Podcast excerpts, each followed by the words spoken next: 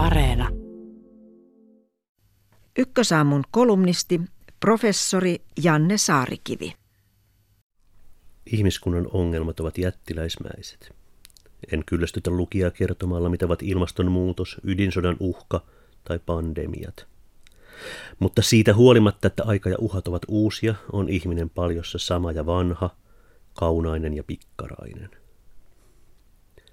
Menneiden vuosisatojen ihminen on kaikkialla läsnä.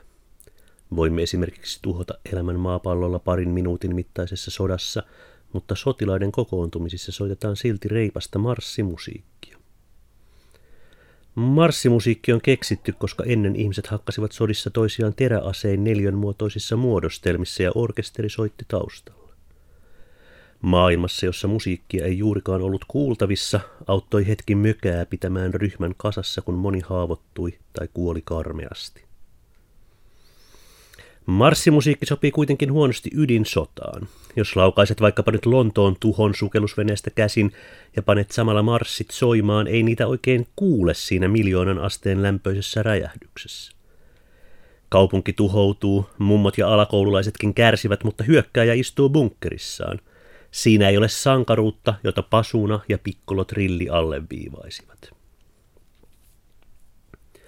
Sama historian tasojen outo limittyminen näkyy sosiaalisessa mediassa.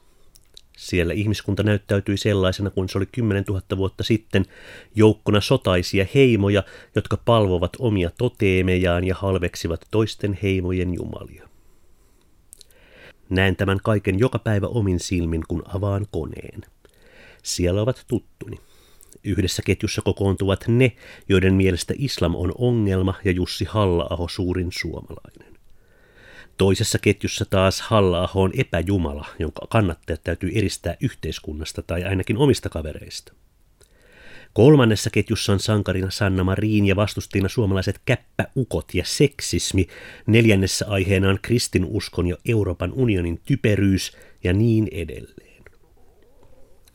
Tyypillinen somekeskustelu on samanmielisten riitti, heimouskonnon Jumalan palvelus, jossa maailma puhdistetaan pahasta. Keskusteluketjun alussa paljastetaan jokin asia tai ihminen, joka on kerta kaikkiaan väärässä ja vaarallinen. Hän on fasisti, rasisti, hyväuskoinen hölmö, suvakki. Hän on naisten tai homojen vihaa ja vanhentuneiden arvojen edustaja, harhaan johdettu hölmö. Sitten häntä haukutaan yhdessä, avaudutaan kokemuksista samankaltaisten hankalien ihmisten kanssa. Lopuksi keskustelu päättyy alkaakseen huomenna uudestaan. Ihmiset ovat kokeneet hetken yhteyttä toisiinsa. Median nimihän on sosiaalinen, siis ihmisten välinen. Ei ole silti uutinen, että some toimii vähintään yhtä paljon pois sulkemisen kuin yhdistämisen välineenä. Ja muuten ei voisi ollakaan, sillä sosiaalisissa asioissa on kyse nimenomaan heimoista. Porukka syntyy paitsi joukkoon ottamisesta, myös joukosta ulos sulkemisesta. Joskus nuoruudessani puhuttiin, että Suomi on yhtenäiskulttuuri. Että harvinaisen suuri osa suomalaisista puhuu samaa kieltä, kuuluu samaan uskontokuntaan ja jakaa samat arvot – Tähän asiaan liittyy monenlaista ahdistavuutta. Ei tarvinnut matkustaa kuin Tukholmaan, että koki astuneensa hikisestä sukasta ulos suureen maailmaan. Mutta nyt tämä maailma on kaukana menneisyydessä. Moninaisuus on lisääntynyt. Kansallisvaltion ja kristinuskon ohuesti esitetyt ja ulkoa opitut tarinat eivät ehkä olleet kovin uskottavia, ainakaan siinä muodossa, missä ihmisten enemmistö ne tunsi. Ehkä niiden oli aika mennä. Mutta kun ne on korvanut uusien heimouskontojen kakofonia, ymmärrämme entistä selvemmin, että maailmassa on oltava jotain jaettua, muuten se on kauhea paikka. En tiedä, mikä voisi olla ihmisiä yhdistävä arvomaailma, tai mikä voisi saada ihmiset kunnioittamaan toisiaan.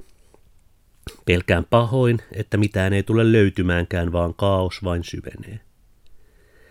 Itsessään silti aika ajoin lohtua jo kaikkien unohtaman entisen valtauskonnon ajatuksesta, että ihmiset, kaikki heistä, ovat yhtä aikaa pyhiä ja syntisiä. Tämä on universaalin uskonnon muisto heimouskontojen ajassa. Kenenkään totuus ei ole täydellinen, eikä kukaan ole täydellisen paha koskaan.